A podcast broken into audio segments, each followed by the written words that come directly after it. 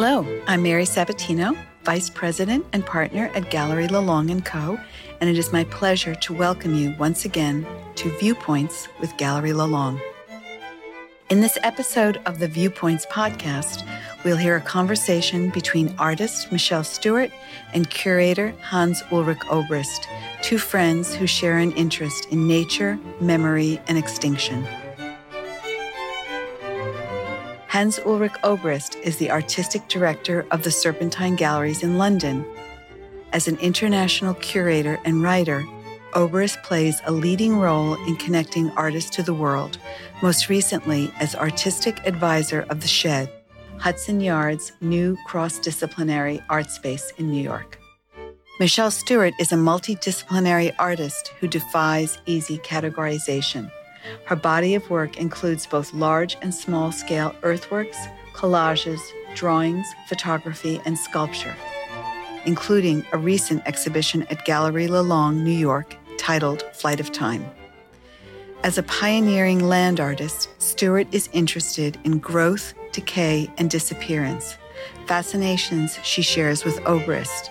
They spoke on an early morning in April at Stuart's Studio in New York, joined throughout by her bull terrier, Luna. Thanks for joining us.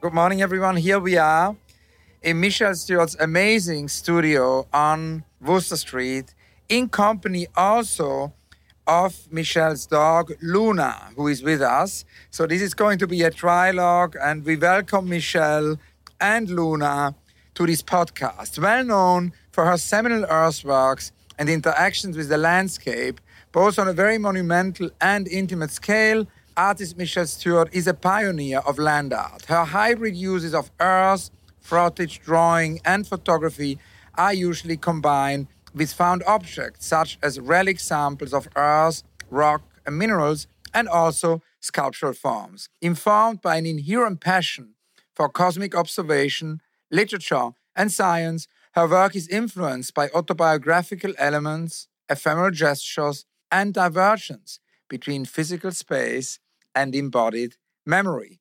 It, of course, also addresses very early on topics of ecology, and by bringing together all the discipline, it shows us that most certainly we can only address the big topics of the 21st century if we go beyond the fear of pooling knowledge. But before, Michelle, we're going to talk about all of this, I wanted to ask you to begin with the beginning. I wanted to know how you came to art or how art came to you. Oh, my. Early, actually.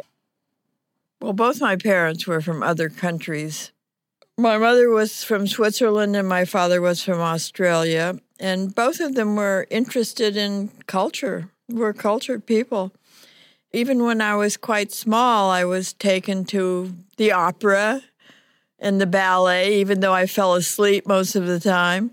And I was given crayons and pencils and things to entertain myself with that were art things. So I mean, my earliest memories are making drawings and my mother putting them up on the wall and saying, Oh, look what Michelle did. I can hardly wait until daddy comes home and, you know, that type of thing. So it was it was an, a normal kind of introduction to creative process, I think. And then there was the encounter with Rivera. There was there was Mexico, and it's interesting that that was such an important chapter in your in your early life. Can you tell us a little bit about this experience? Well, I had gone to Mexico once already when I graduated from high school with a couple of friends, two Swiss friends and an American friend, and we drove down uh, to see the archaeological sites.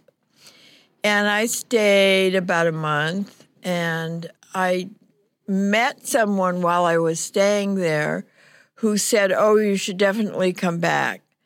And we had a correspondence. And so I went back about a year later. And when I went back, I stayed with a, a family in Coyoacan.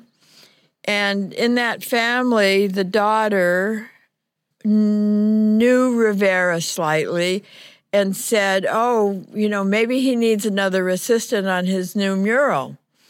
And would you be interested if I, you know, take you over there and introduce you to him? And I said, Of course. That I think that would be very interesting. So she did, and he was uh, very gallant he took my hand, he kissed my hand. He says, Oh, it's charming to meet you. and, and, yes, I can use another assistant. So I started working for him on the Insurgentes mural, which is near the Angel. It's now, I think, a tile mural, but originally it was a fresco, which he, you know, some of his assistants were mixing paint, others were filling in. I was filling in, which meant I got up on these very precarious wooden boards high up, which I hated and was very afraid of. But I did it. I did my duty. I filled in, you know. With... It's an interesting early experience because already that had to do with going outside the museum. The murals were made for society. They did not happen in the confines of a museum space. Right. And I was already very interested in, in mural making because I had read about it, you know. I mean, some of the muralists had made murals in California. So yeah. in California, we were familiar with the process and, you know, that getting done and everything. So I worked there for some months.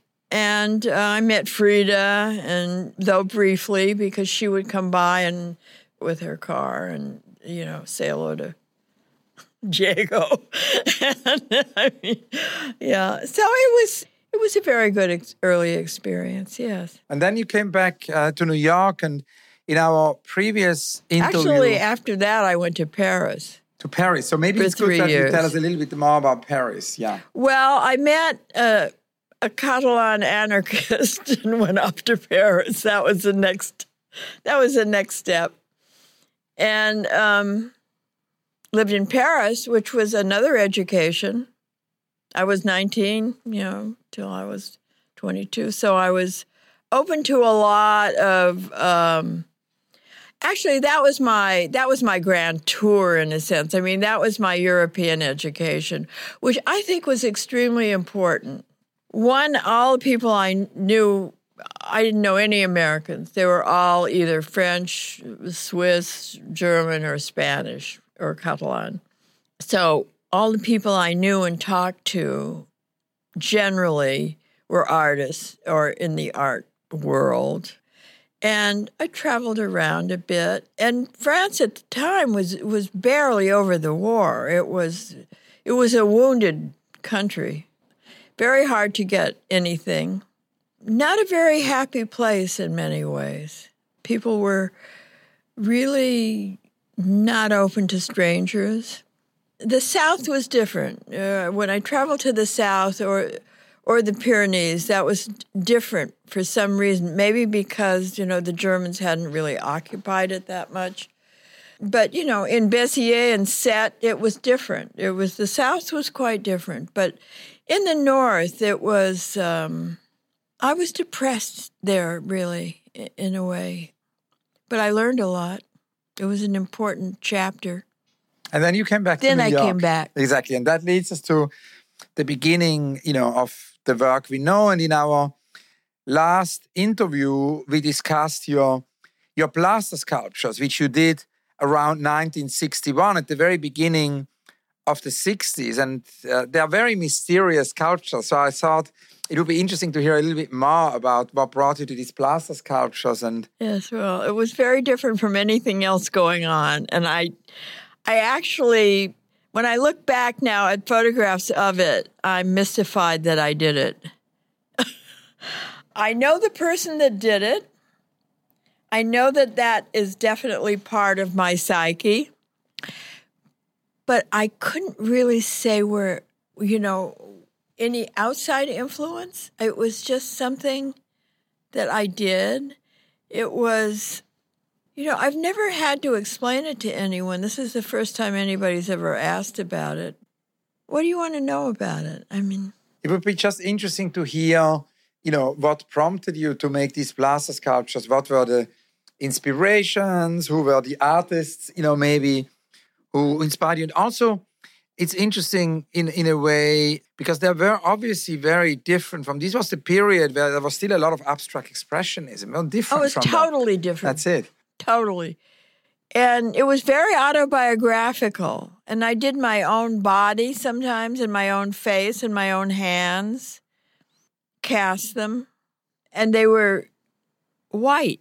Some of them like had glass shards coming out from them. One of them in particular.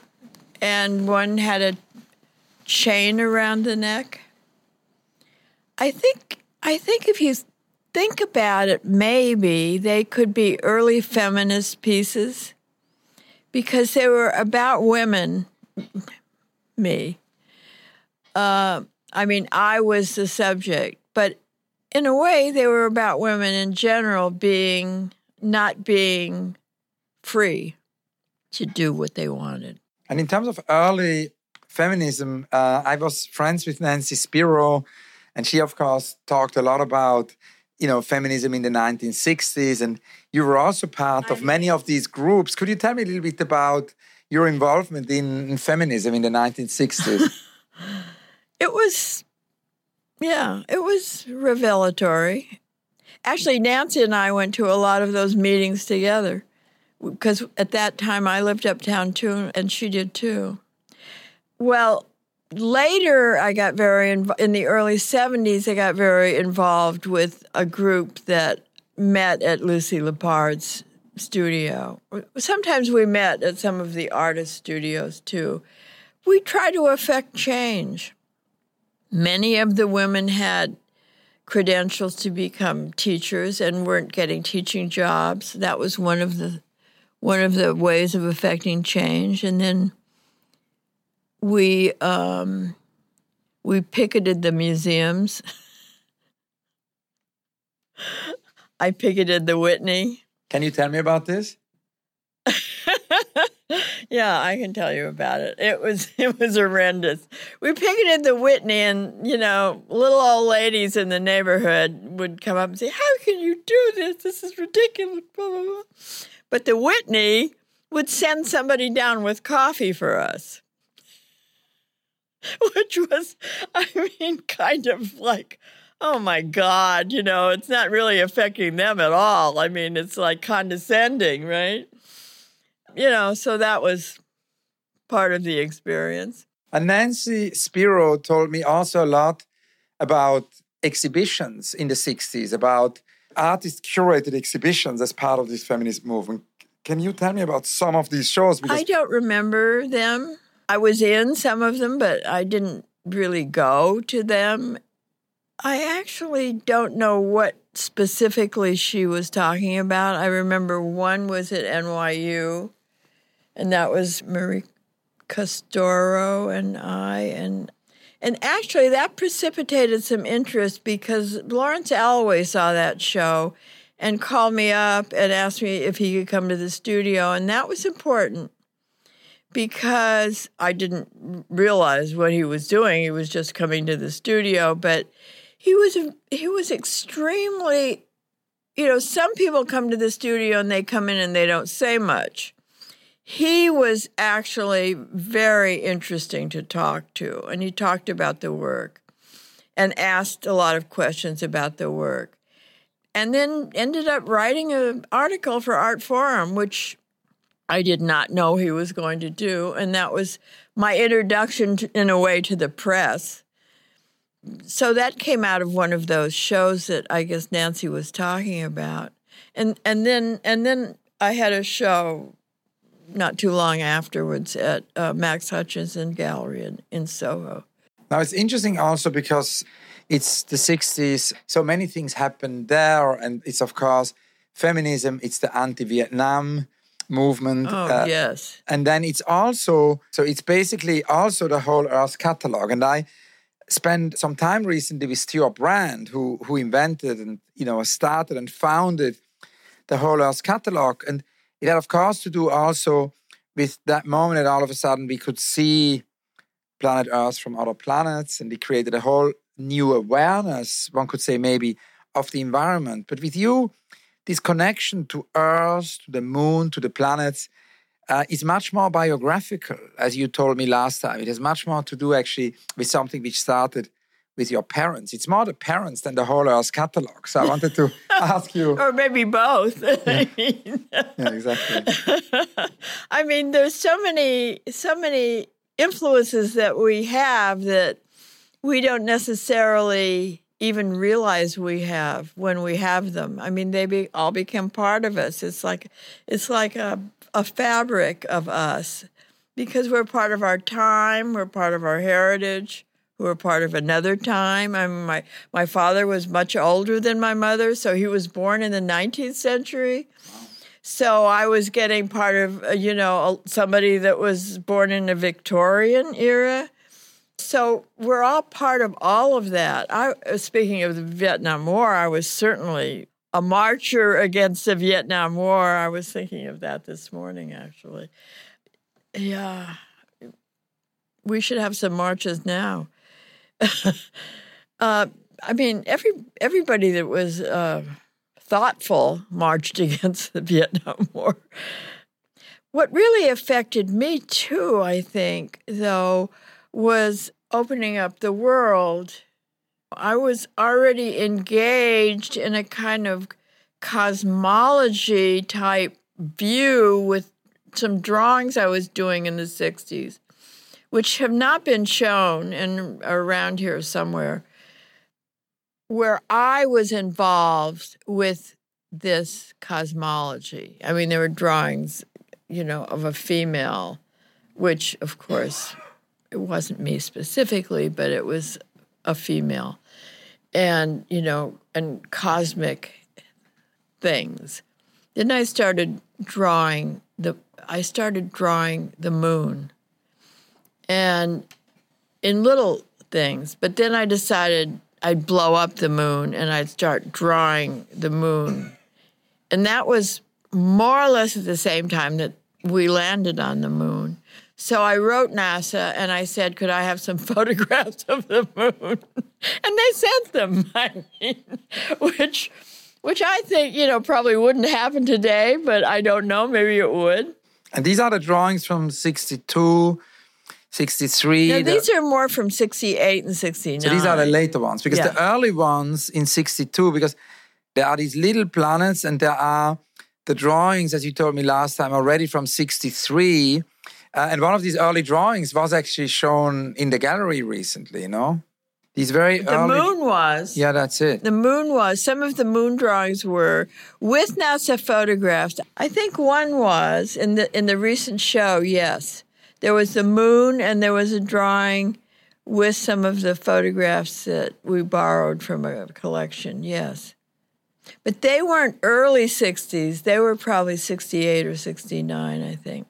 And then you got the NASA images, but also um, it's interesting because in works like Specimens from 68 and Moon from 69, there was also a connection to the Peruvian Nazca site. Can oh you tell yes. us about that? Oh yes. Well, yeah, that came a little bit later. I felt like I had to go there. I'm very interested in early early humans, what they did and what they didn't do. And I planned a trip to South America, which included Machu Picchu and Nazca and the and the Galapagos Islands. And in Nazca, naturally, in order to see it really in its full expansion, is to low fly over it, which I took a lot of photographs. And also, you can walk around it. There are places you can walk. They have, I don't know why, put the, you know, Pan American Highway right through it. I mean, believe it or not. I mean, but um, it's an incredible place, and it's still pretty much the way it was, I think, because it is so dry there and it never rains. So the the earth has remained with these lines in, embedded in them and hasn't changed because it's so dry and hasn't changed. And it's spectacular. There are very huge realistic drawings and very large abstract parallelograms. And a woman named Maria Reiche was working there, and she's since died, but she was trying to explain what they meant by these large diagrams. And I think the ones that were whales and birds was symbolic to their to their beliefs and I think they had rituals where they followed rituals through them. And the parallelograms I think were were really to tell time. I think they were about when to plant. And that to me was really the most interesting was was the abstract diagrams. And um, so I did a piece using the earth from the site, which I pirated and brought back, which I'm not sure you could do today, but I did get it through the customs. And uh, I did a piece which was Nazca site, a huge Nazca piece with drawings superimposed one upon the other in a in, a, in an ancillary piece, which included my interpretation, their interpretation, and real star constellations and astronomical drawing. All at the same time. Yes. I told you last time, you know, I, I traveled to Antarctica uh, with friends earlier earlier this year, and it's an extraordinary experience, really, to be in Antarctica because not only does one not encounter many human beings, one is mostly there with millions of penguins, but also uh, and whales, but also does it create an awareness of us not leaving traces because one really signs a contract at the beginning of going there to not leave traces and has to disinfect one's shoes each time one goes on land, on shore it's a rule, no traces. And it's interesting because I kind of came back from that trip and had then a completely different relationship to to the planet, to all the other geographies we move in, because I just uh, am aware every day that we should not leave traces. Now, you you are a great pioneer of not leaving traces, because of course a lot of land art, and that's also very different lies, has been about leaving sometimes quite massive irreversible traces in the landscape. And you said, I never particularly wanted to leave a trace. Can you tell us a little bit about this and how your connection to landscape began with these frottages and how from there onwards you developed all these rituals which really never left a trace? Well, they didn't. the first one I did was I was invited to what was called Art Park in 1975. The original idea, I think the first year, 1974, was was an idea that they proposed from some writings of Smithson. And artists were invited up. And I did a, a 460 foot paper. Well, it was paper backed with muslin piece, which was smashed earth from the from one of the strata sites of the escarpment and then rubbed so that it was a kind of red iron oxide. So it was it was pink. And it went from the top of the escarpment all the way down to the Niagara River. To actually see it perfectly you had to go to Canada and um, from Canada it was it sliced the whole escarpment, and it was actually very moving. It was the first site of the Niagara Falls, and in 12,000 years, it had moved down to where it is today. I researched it before I did the piece and, you know, learned that that. It was also the site of one of the five nations, uh, the Native Americans from that particular area. And I found when I was digging for, you know, to the placement of this piece, a very small, small sack, which I never opened and still have. And that actually gave me the idea of doing the rock books. This sack, which is like a time capsule in a way, yeah. It, it was, yes, exactly. It was very small. And you still have it here. Yes, I still have it here. Oh. But that piece was taken by the wind about two or three weeks later. And so it, you know, was gone from the site. Hmm. And then the next piece I did, which was uh, uh, about four years later, was in uh, off on an escarpment near the Dalles in Oregon, near the Columbia, on overlooking the Columbia River, and that was a, in a sense, a clock, very large piece, about a thousand square feet, with a circle and, and other circles and cairns and that was how you registered north south and the rising of the sun on the equinox and the falling of the sun. And also that piece, when it finished, it was let dissolve. It lasted as it was for a few years. People went by and photographed it, and I heard they had weddings, called it the Druid piece. But it's now just part of the landscape. What's left of it, it just dissolved like a lot of the standing stones which we see in the Orkneys or in Scotland or England or Sweden. So that's what that's what I wanted to happen. I didn't want to leave, uh, you know, a sculpture.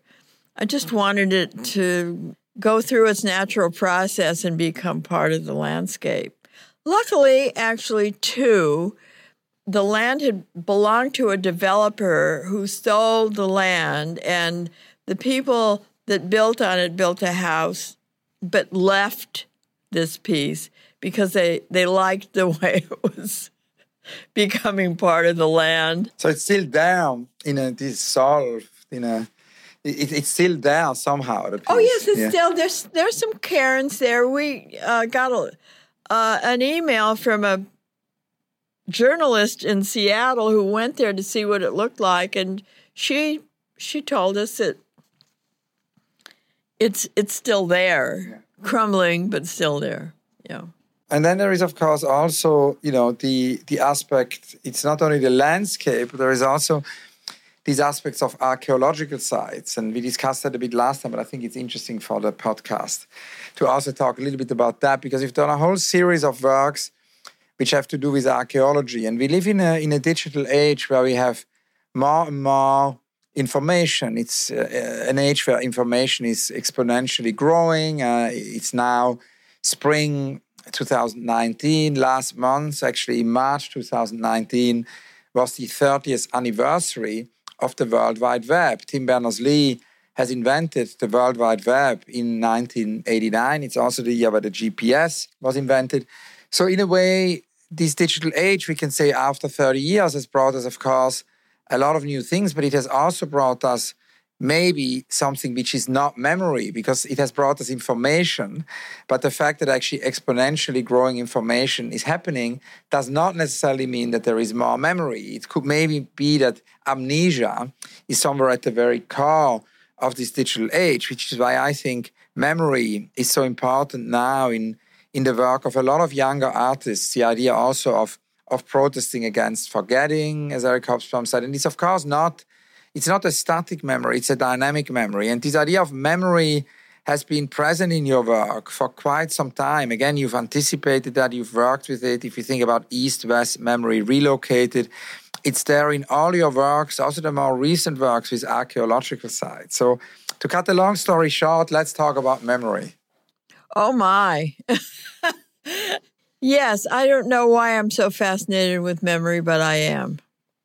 I'm always doing memory things.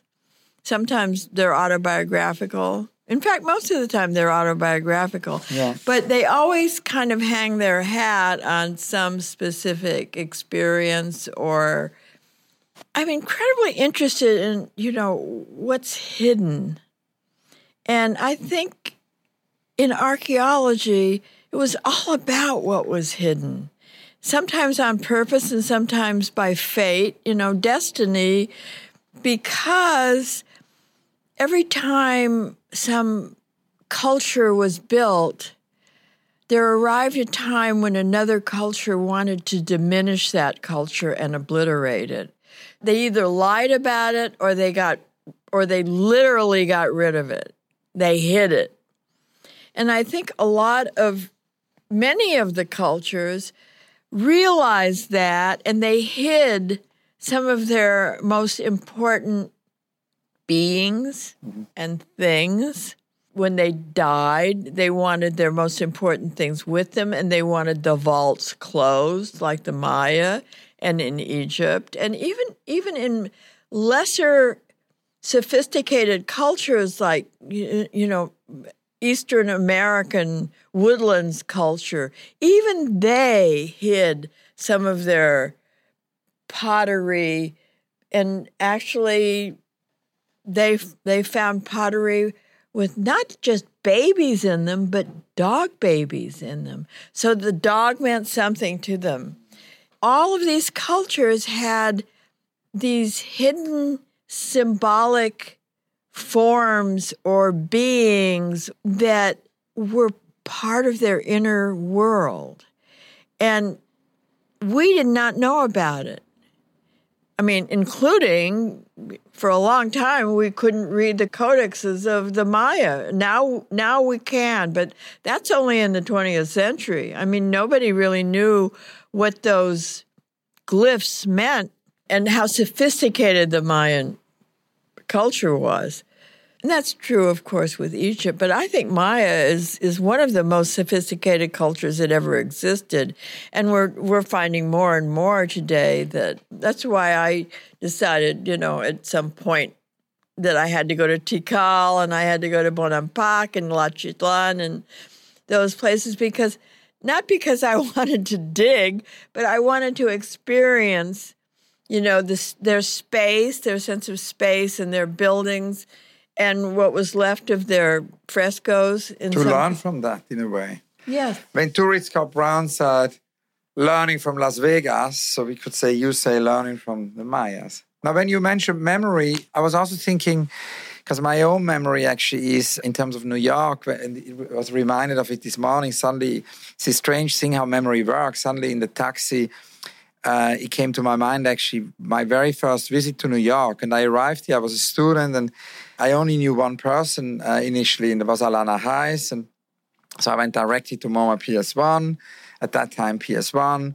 And I said to Alanna, you know, I've got nowhere to stay. And so she then, so I was sort of stranded. And Alanna, of course, as she would always support, uh, young emerging practitioners. She has in an extraordinary way always supported curators and artists at the very beginning. She says, no problem, you know, there's this uptown apartment. And she gave me a key where I then went and I I saw that there was another person living there whom she had given a key called Richard called Richard Vasco, who was a Polish curator. And uh, you know, so that was kind of my arrival in in, in New York. And Alanna also gave me a catalog of an exhibition to study called Rooms from 1976. And that's actually the very first time I, I read about your work because you, of course, participated in this legendary group show with a work which actually had to do with what we just discussed with memory. Can you tell us a little bit about this amazing exhibition, Room 76, your, your memories, and, and also the piece which, which you did, which, according to what I remember, has something to do with Vincent van Gogh? It was a school and when uh, P- PS whatever it was, PS one. So when I started walking around, you know, the school was not made into anything at that point. When she gave it over to the artists, it was up to us to do a piece there, whatever it did for us, whatever seemed like, you know, it would say to us. At least that's how I took it. So I went over there and I looked at it. And I remembered when I was in grammar school that I used to constantly walk down this hall. And at the end of the hall was this Vincent van Gogh, which of course wasn't a real one. But we had a very educated principal in that school. And she had put up like artworks on the walls of this grammar school. You know, grammar school in in Los Angeles was one to six. So I thought about my experience with that, and then I I did a rubbing on one of the walls, and then a rubbing on the parallel wall to that wall. I realized that memory always played tricks on us, and that in fact, would I remember that wall as that wall is, or would I remember where it was? So I juxtaposed the two walls because that's how I think memory does these. They aren't really tricks because you still remember it, but it's displacement of some sort. Always our memory it has a life of its own and chooses to do what it wants to do. Sometimes it gets rid of what we don't like totally, and sometimes it just displaces it. It becomes slightly different. That was the the idea behind that. In rooms. Piece. And then maybe one or two last questions. I think we covered so much ground. It was an amazing, it was so much more amazing even than our previous interview. But I wanted to ask you about the books because books play a very central role in, in your work. And these are uh, books which are basically uh, very much connected to memory. Uh, there are also sculptures. Can you tell us a little bit about the dozens and dozens of books you've oh, well, I love doing the books. I mean, I'll always love doing the books. As I said before, the original idea came from this little thing I found that was Native American at Artpark, buried in the earth. And so I came back after after Artpark and traveling around up in upstate New York a little bit. I wanted to do a book that had earth in it, so I didn't quite know how to do it at the time. And I tore up a lot of old drawings of mine that were on archival paper and put them in the blender and investigated how to make paper. So I made little screens with, you know, um, wood and, and screening and poured the mulch on it. And it made paper. Wonder of wonders. It's like alchemy. I know it, it is like a, absolutely. Yeah. I mean, so that's how the book started with handmade paper. They didn't continue forever with handmade paper, but uh, that was the beginning, and they were cl- all closed at the beginning too. They held secrets, you know. They held the secrets of the time of the earth, just like the earth holds secrets. I mean, the earth does hold all these secrets. It's wonderful. more more secrets under the earth than there are above the earth. I mean, they graduated. They graduated, and you know, much later, many years later, I did things inside. Some of them were still closed. I, I did one, for example, that has a whole series of watercolors inside, but it's totally closed and you can't open it. So it's like an archaeological dig, right?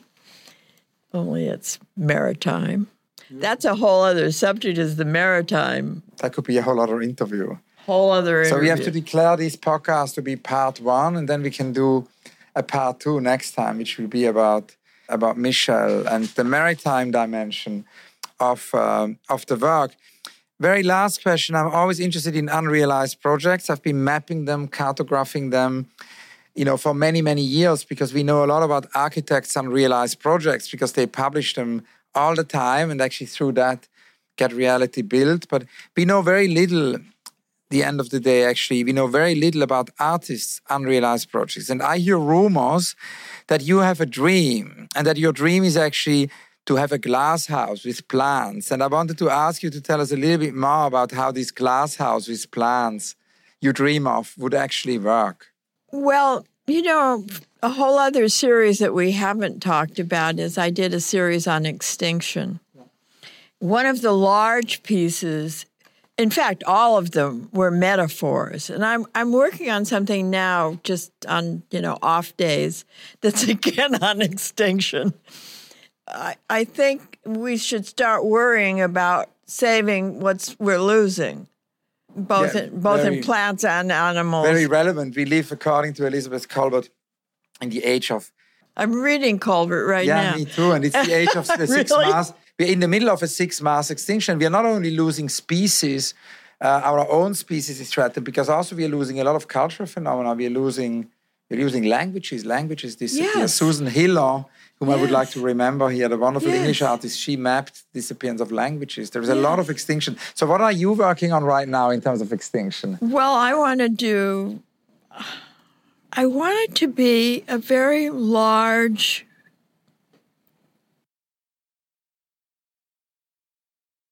A metaphor for plant ox- extinction, and it it should be in a in a glass. It should be in a glass house. you know, um, yeah. I mean, it's it's still kind of in my mind. What it hasn't come to complete. I haven't finalized the idea, but I I, I like the process. I mean, Beautiful yeah, and urgent. yeah. Michelle, thank you so, so much. This is the interview with Michelle Stuart. We are here on Wooster Street. We're in the company also of Luna. So thanks to Michelle. Thanks to Luna. This is uh, part one. Uh, it will be followed by part two, which will be a podcast about Michelle Stuart and the world of the maritime. Michelle, thank you very much. And thank you. It's been a delight. And thank you, our listeners, for joining us once again for Viewpoints with Galerie Lelong. Please be sure to follow us on Instagram at Galerie Lelong, one word, and to visit our website, galerielelong.com, where you can subscribe to our email newsletter and keep up to date with upcoming exhibitions and artist news. And from all of us at Galerie Lelong, thanks for listening.